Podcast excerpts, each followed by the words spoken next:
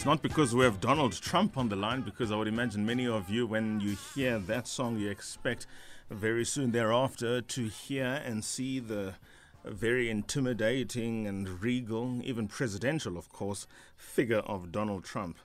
Quite antithetical to that, he carries with him a lot of dignity and poise, and certainly he is the man to go to when you want some legal protection. In particular, the labor law field, but in law in general. The director of Mcaciso uh, Stansfield, Stansfield Incorporated, Mr. Gavin Mpintshi Stansfield. Gavin, good evening. Thank you so much for joining us.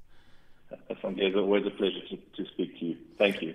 Welcome to the show. It has been a long time. First things first, how are you? How are the little ones? How's the firm growing? Two, three years now. It must be starting to look up.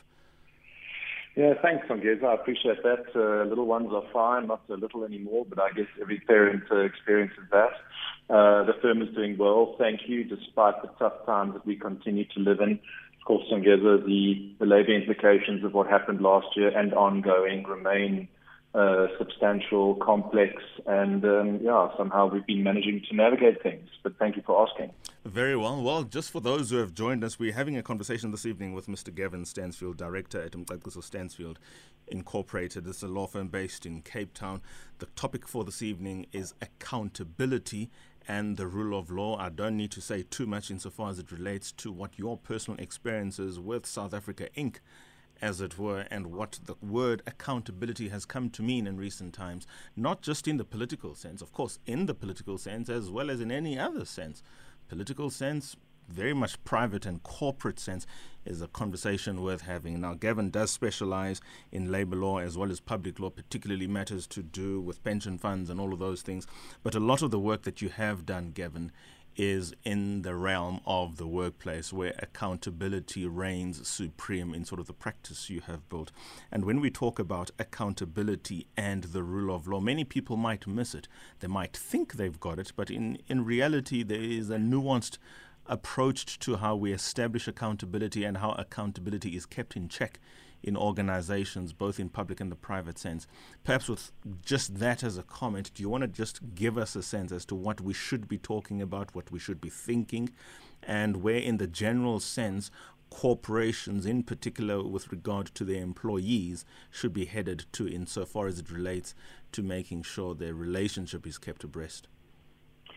So, Songezo, it's about a set of rules, is it not? It's about a a set of rules that govern the way we live. And I know that you have um, sketched this particularly with reference to the workplace, but if you just talk about accountability and the rule of law and you take a step back and we look at the broader context as opposed to the workplace, we'll get to the workplace. But in essence, it's a way in which we live our lives, either the way we choose to live our lives or the, or the way that someone prescribes to us to say that there are things that will be permissible and things will not be permissible. And of course, that's a set of laws in the, in the broad sense.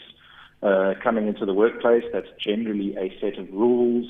And as I've said, it's a, it's a, it's, it's prescribing a, a, a code of behavior, or in again to to make it workplace specific, a code of conduct to say that this type of conduct is going to be acceptable within our particular environment or this type of conduct is not going to be acceptable. And of course, focusing on accountability in those instances where someone steps out, outside of those rules, or there's a breach of the rule. It's about the person who prescribes the rule holding them accountable, the person who is wrongdoing. So, of course, it's pointing out the fact that a rule or standard has been breached, and importantly, Songezo, mm. what is the consequence going to be for that for that the breach, or in fact a, a lack of accountability on the part of the person who is breaching the rules. So those are some of the general concepts I think we can begin to unpack. But that's really what we're talking about. We're talking about holding people accountable to a way in which we think we should be living and conducting ourselves. We're talking to Mr. Gavin Stansfield. He's just sketched out what we mean when we talk about accountability and the rule of law, the set of rules that should govern the behavior of a society, and to the extent that one should stray from that given set of values, those rules, policies, and organizations to be specific, what should happen as a result. He uses the word and quite deliberately consequence, and we're going to talk about consequence management, in particular in the public sector in this country. I need not say too much beyond the two words digital vibes please do give us a call then. Johannesburg 714 2006. That's the landline. Drop us a WhatsApp voice note. WhatsApp is up and running this evening 0614 104 107. After the break, we continue with Mr. Gavin Stansfield to talk to us about accountability and the rule of law, and more particularly how we hold those who ought to be held accountable accountable. In a SMS SAFM now on 41391. The Viewpoint, 8 to 10 p.m. Flipping conventional wisdom on its head. Songezo Mapete on SAFM. When we talk about accountability in the public service, we really are talking about those persons who hold elected office or who hold special offices where they account on behalf of institutions as to how they organize the affairs of that institution with regard to service delivery and the administration of executive functions and government functions at large in the private sector sense, we really are talking about directors being held accountable and honoring at all times the shareholder and related stakeholder interests. When we talk about accountability and the rule of law, it is very much modeled on that, but at a far higher level where the stakes are high. And could they get any higher in a global pandemic? A Minister of Health, Gavin Stansfield, who is now fingered as he has been through the Digital Vibes report recently released by the President, compiled by the SIU. The implications for the state insofar as it relates to that. What can you tell us? I'm asking this question specifically because of your previous experience when you had to deal with a former police commissioner a decade or so ago, again in similar circumstances. Yeah, Songezo, I mean, where do we start? You know, when we talk about questions of accountability, the question is really who is going to hold the person accountable? And within the public sector, unfortunately, as we all know, that there has sadly been a complete lack of accountability, um, particularly within government and the public sector, which has led to the types of situations we find ourselves in in terms of where municipalities find themselves from an economic perspective, from a lack of service delivery, all those sorts of things. So what it is, we spoke earlier about uh, holding yourself up to a code of conduct with standard. And when people fall short of that, of course, if there is no accountability, there is no incentive to hold yourself to that standard. So that's exactly, I think, the problem that this country has been suffering from. Um, as you as you point out, and it went it went. Uh, we don't have to discuss the detail, but it went all the way back to 2010, and uh, and, and the matter that you referred to, which I was involved in investigating, uh, particular lease deals, and it's and again, the following decade is punctuated by not only, uh, I won't even say breaches of a rule so much, but just complete non-adherence to certain levels of standards, and, and standards, quite frankly, that, again, within the public sector, citizens such as you and I and taxpayers can expect, we can legitimately mm-hmm. expect in a functioning democracy, we can expect these standards to be upheld. It's why we go to the ballot box. It's why we make a cross next to chosen parties and or if we're voting for certain persons and certain officials, because we do that in the anticipation that there will not only be an adherence to a particular standard, and again, within the public context, we're talking about service delivery, uh, we're talking about playing forward integrity, Songezo, we're mm. talking about placing the interests of the community who elects you, the electorate, ahead of those interests, uh, uh, um, uh, personal interests or conflicts of interest which may arise granted by the many opportunities that, that befall uh, public officials in particular when we're talking about state money. And when this doesn't happen, and when we are let down, and when there is a general lack of accountability which perpetuates itself over a sustained period of time, we begin to ask ourselves the question, who exactly is holding this uh, um, uh, um, who's holding these persons or these bodies accountable, if not the electorate? Of course, we only get the opportunity to do that every five years. And even then, it's limited, bearing in mind that we only have a single vote, and it's really the collective that matters. Um, but if there's no accountability within the overall public sector, uh, it sets the standard, I'm afraid, for the rest of the country. And then those are those are some of the issues I think that we've been grappling with. When you talk about all of the issues that we are grappling with, I don't get the sense from what you have narrated there seem to be lessons that we have learned from previous administrations insofar as it relates to how the civil service is run. I know, and we're getting political, and I know you're not a politician here, so you can, to the extent that you feel comfortable, respond to this, do so, because I don't want to hurt in any way your practice. But when we talk about, for instance, things that ultimately eat into accountability is, is, is paying particular interests predicated, of course, on conflict of interest to the party, to particular factions within governance at large, finding those persons in the civil service, and of course, owing allegiance to the people who put them there, not actually the people who they are representing me and you in the typical sense. How then do we move away from what has characterized the employment patterns within the civil service, particularly in positions of accounting officers. What lessons have we learned? What lessons could we still learn? I'm asking this question to Gavin, but I'm also asking that question of you at home who is engaging this topic as you are listening, but equally as affected by the lack of accountability in the rule of law that has come to characterize South Africa. Gavin, your thoughts early on in relation to that. How can we change how we remain, we being South Africa, attractive for those persons who want to occupy those positions and actually do the work that those positions require of them? Mm. You know, Songezo, I'm going to start with the suite of legislation that we have that governs a lot of these issues that you're talking about. So first and foremost, we have we have excellent legislation in this country, and that's where I'm going to start bearing in mind yep. where, where my experience and qualifications are. So we take, for example, within the national sphere, when it comes to the management of uh, of national monies, we have the we have the PFMA, we have the Public Finance Management Act. At municipal level, a very similar piece of legislation called the MFMA, mm-hmm. which is the Municipal Finance Management Act. So we talk about um, where where do we start and how do we rid ourselves of, of where we have where we have found ourselves from a and, and you mentioned the word from in a political context, in a socio-economic context, if we could have a higher adherence to, and I use the word policing uh, um, uh, um, uh, in inverted commas almost, really we're talking about adherence and we're talking about, we come back to the accountability word. We have a terrific suite of legislation in this country which governs various functionaries and the way that money should be spent. Uh, supply chain management uh, legislation, Songezo, as you mm-hmm. know, also as a fellow lawyer, we have excellent legislation, we have excellent frameworks, which should be doing a better job. Again, if there was not only a greater degree of adherence, but if there was a greater degree of policing those who are breaching those rules. Who is learning the lessons? There are hard lessons that are being learnt, but unfortunately it takes time. And are the lessons being learnt by the people who need to be learning the lessons, or are the mm-hmm. lessons being learnt by the taxpayers um, because ultimately we are feeling the brunt of that.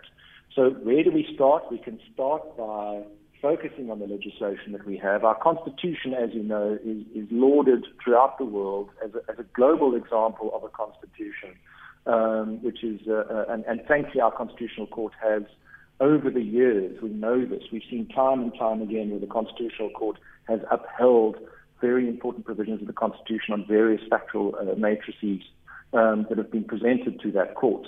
Lower down, we trickle down and we see, as I said, if we see the state of municipalities within the country, if we see the statistics, if we see what the Auditor General releases oh, yes. Uh, on, on, a, on, a, on an annual basis in terms of the state of, of municipalities and municipal funding, and then we look at a piece of legislation like the MFMA, and we wonder to ourselves, there's a disconnect there, Songezo. How can it be that when you have we talk about the rule of law, when you have a set of laws that are, that are that good, that are that functioning, that are intended to avoid and to prevent the situation that we find ourselves in, and then we find ourselves in the situation in any event, we must be asking ourselves the question, where is the rule of law? Why is there such a lack of accountability? And I know that we are, we're, we're, repeating these words mm. uh, on, on, you know, but that's really where we are. And, and where are there lessons being learned? There's certainly lessons being learned at public level. Um, are the lessons being learned at, at governmental level, at municipal level? They probably are.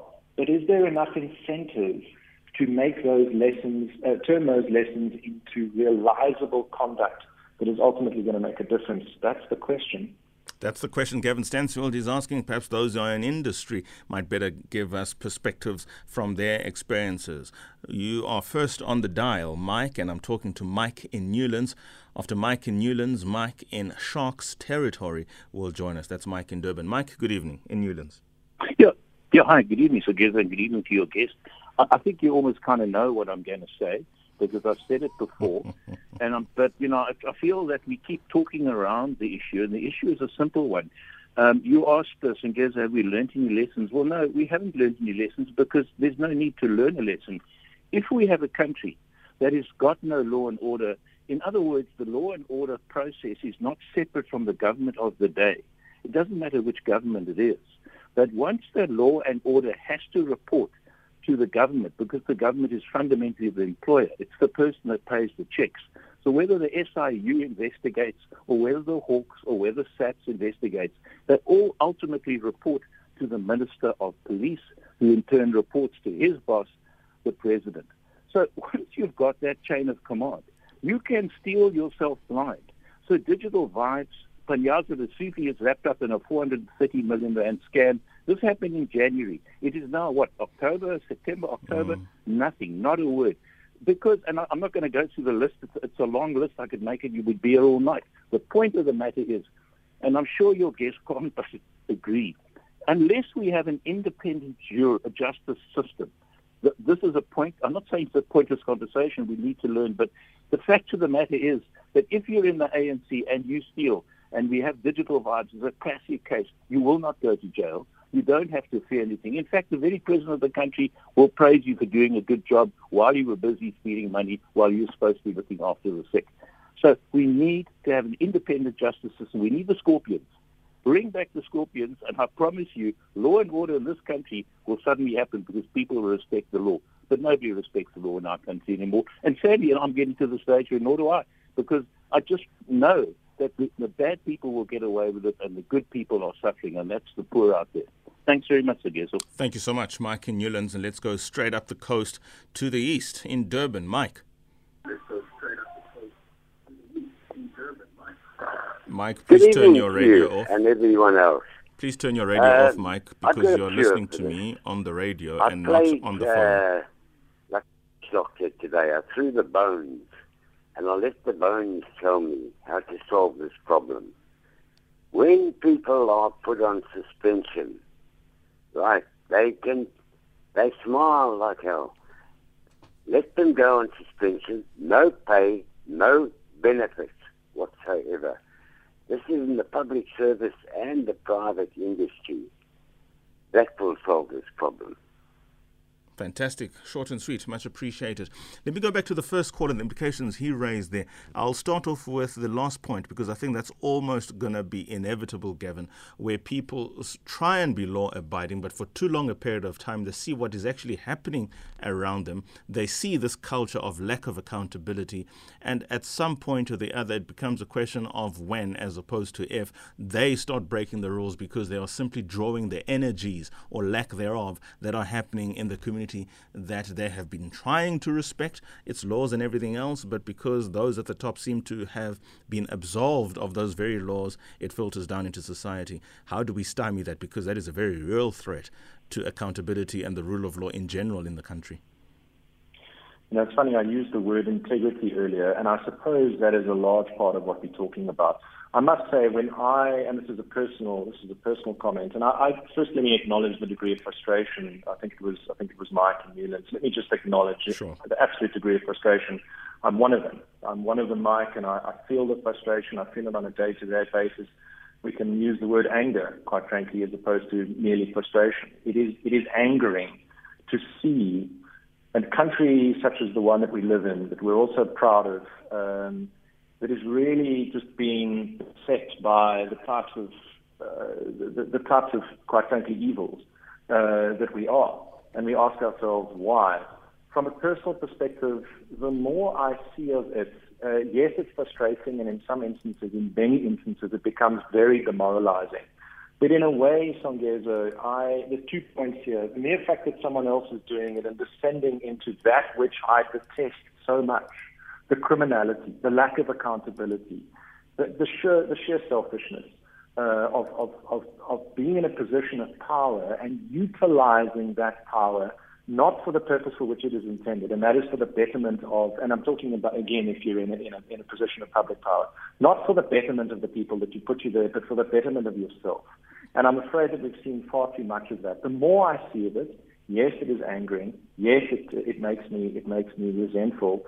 But at the same time, it motivates me even further to, to swim in the other direction and to simply keep pulling in the other direction, which is which is what I, I intend to do. I, I cannot ever get to the point personally where I will begin to participate in that, which has become so widespread when I feel so strongly about it. Um, I, I think that that's really um, that's really the first point. There, there was a second point I, I, wanted to make in relation to that. Um, maybe you could just prompt me on that. I got so I got so carried away on the first point. So yeah, sure. How strongly I feel about this he, he was talking about the fact that many, who, and he says we know who they are, nothing happens because they seem to be protected at the top. So it doesn't matter. And I mean, I think he was likening it to the laws that you say are there, but there doesn't seem to be anybody with the necessary political will. And perhaps let me just tie it in with what would have been my second question because I see the word whistleblower on CNN. There is, when you talk about the instruments of law that do exist, the Protected Disclosures Act,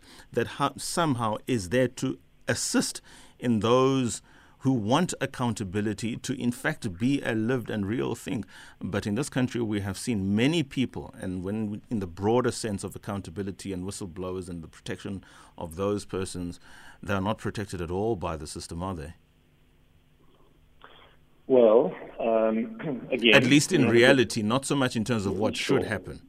I, I, absolutely. And, and I was going to say again, we have a good piece of legislation. We have the Protected Disclosures Act, which again is a it's a workplace-specific piece of legislation intended to protect those employees who whistleblow within a workplace context. Uh, and what the what the framework of the legislation says is that no employee may be subjected to any form of an occupational detriment, that is, any form of occupational prejudice, on account of having made the protected disclosure. Now, yes, all, and again, we, we liken this to the PFMA, the MFMA, and all of the other very good legislation we have in this country. But of course, uh, Mike talks about bring back the scorpions, etc., because um, as we all know, this legislation is only as good as the extent to which it's going to be policed and it's going to be enforced. And there again, I share the frustration that uh, that if, uh, if, if if we have this legislation in theory which exists but it's not being given effect to in a realistic manner or in a manner that is intended to actually serve the purpose or does serve the purpose which the legislation is intended is intended to serve, well then people might say, what's the point of having it in the first place? So unless we have effect, effective enforcement mechanisms, and that is not only, of course, in investigative work, such as the Scorpions would be, mm-hmm. but also in the follow through, in things like the NPA. You talk about political willpower. In a sense, the NPA is, is not intended at all to be political. It's intended to be in, entirely the, the antithesis of that. It's intended to be uh, the office is meant to be objective. It's meant to be uh, it's meant to be independent and free of any of that. But again, if you if you ha- if you start having political hands controlling the office of the NPA, and you don't have the political will to actually make sure that that office functions effectively, then you can have the best policing in the world. But if you can't put the people away through the judicial system, and of course, again, we're staring at empty, empty, empty spaces. You mentioned the judicial system, and perhaps we can actually just have quick comment to this because I don't think that's entirely a fair and accurate reflection of the judicial system. When Mike says we need an independent judicial system, as far as I read the Constitution and in terms of how it is practically realized, the judiciary is independent. It's just a question, perhaps, of I would imagine the frustration creeping through that such, I would even say, callous remarks can be made, unless, of course, there's something I don't understand. What are your thoughts in relation to that? Um, I, I, I, think that the judiciary and the independence of the judiciary, so again, from a constitutional perspective, it's the same as the office of the NPA. Um, uh, of course, constitutionally, the judiciary is independent. But then, again, that's written down on paper. We ask ourselves the question from a pragmatic perspective has the judiciary remained independent? Is it independent? Does it function with its intended independence?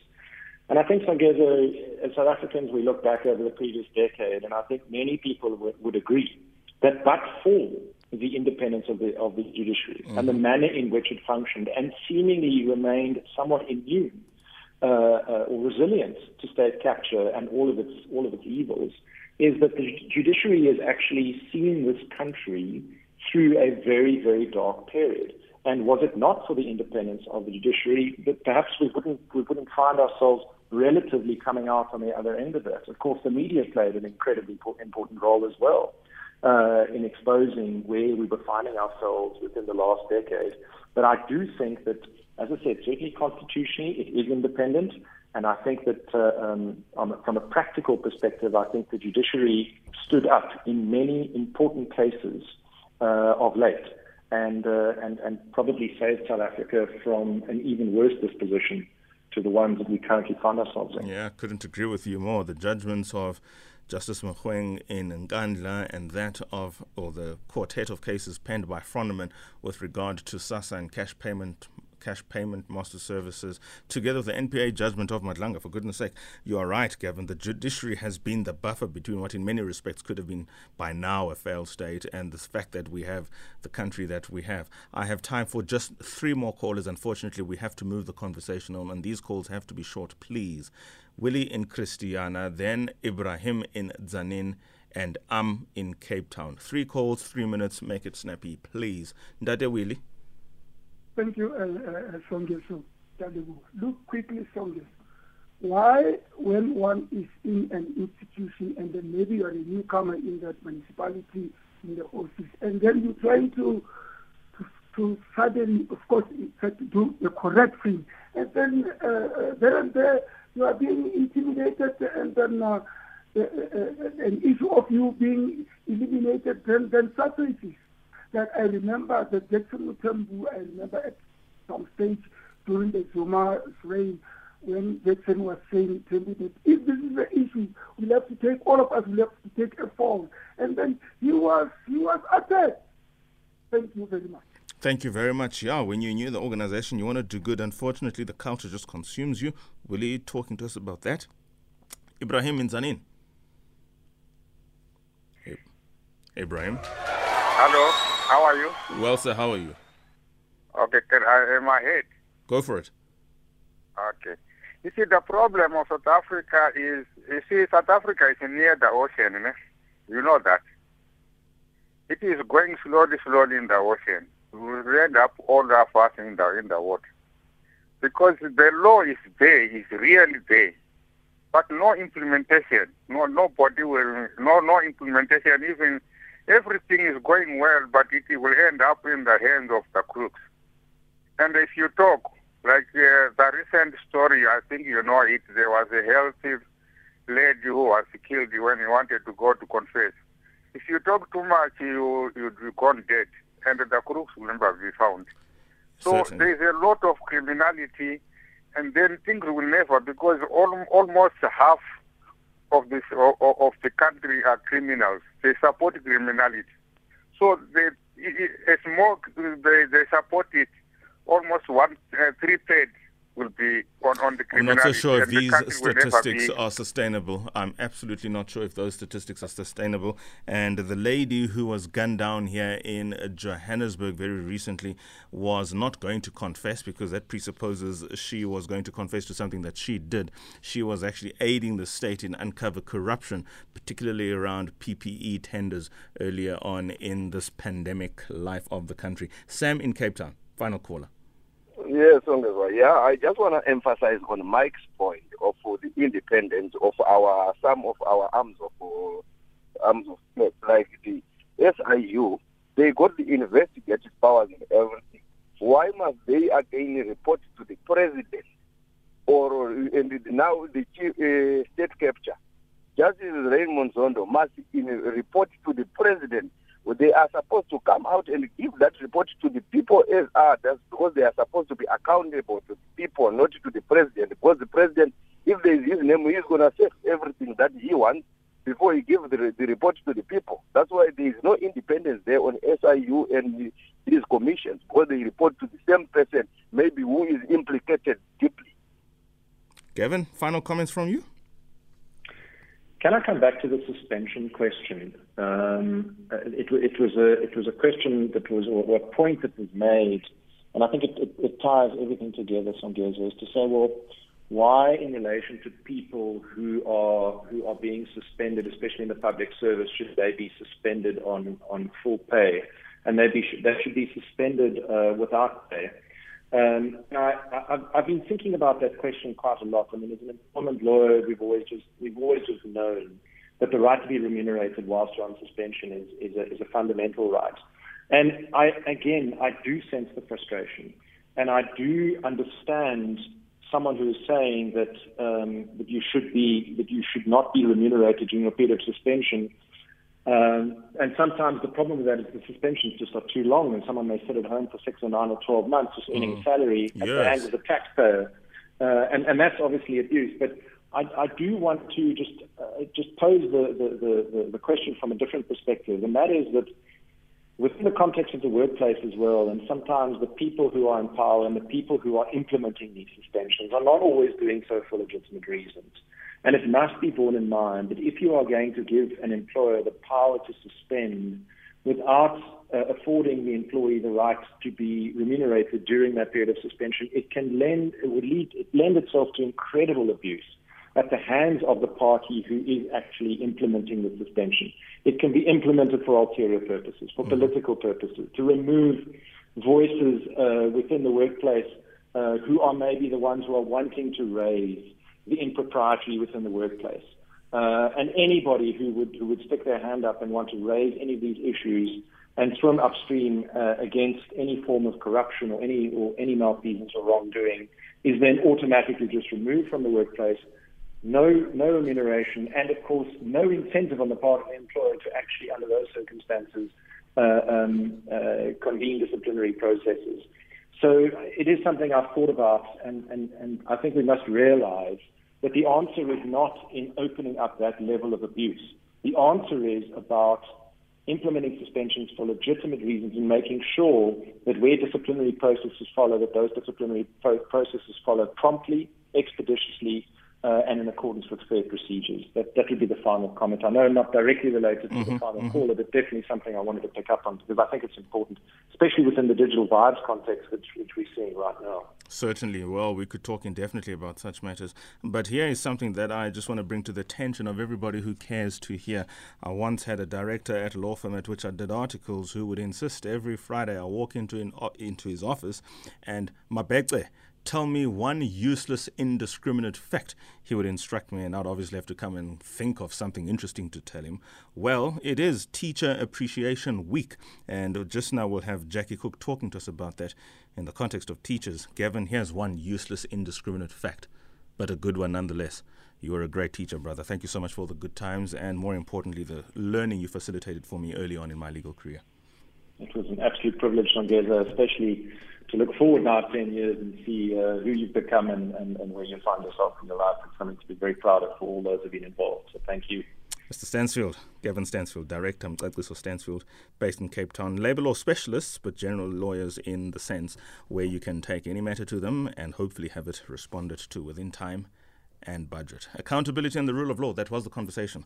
After this short break, Teacher Appreciation Week. Jackie Cook, Education Specialist and Chief of Academic Operations at Teneo Online.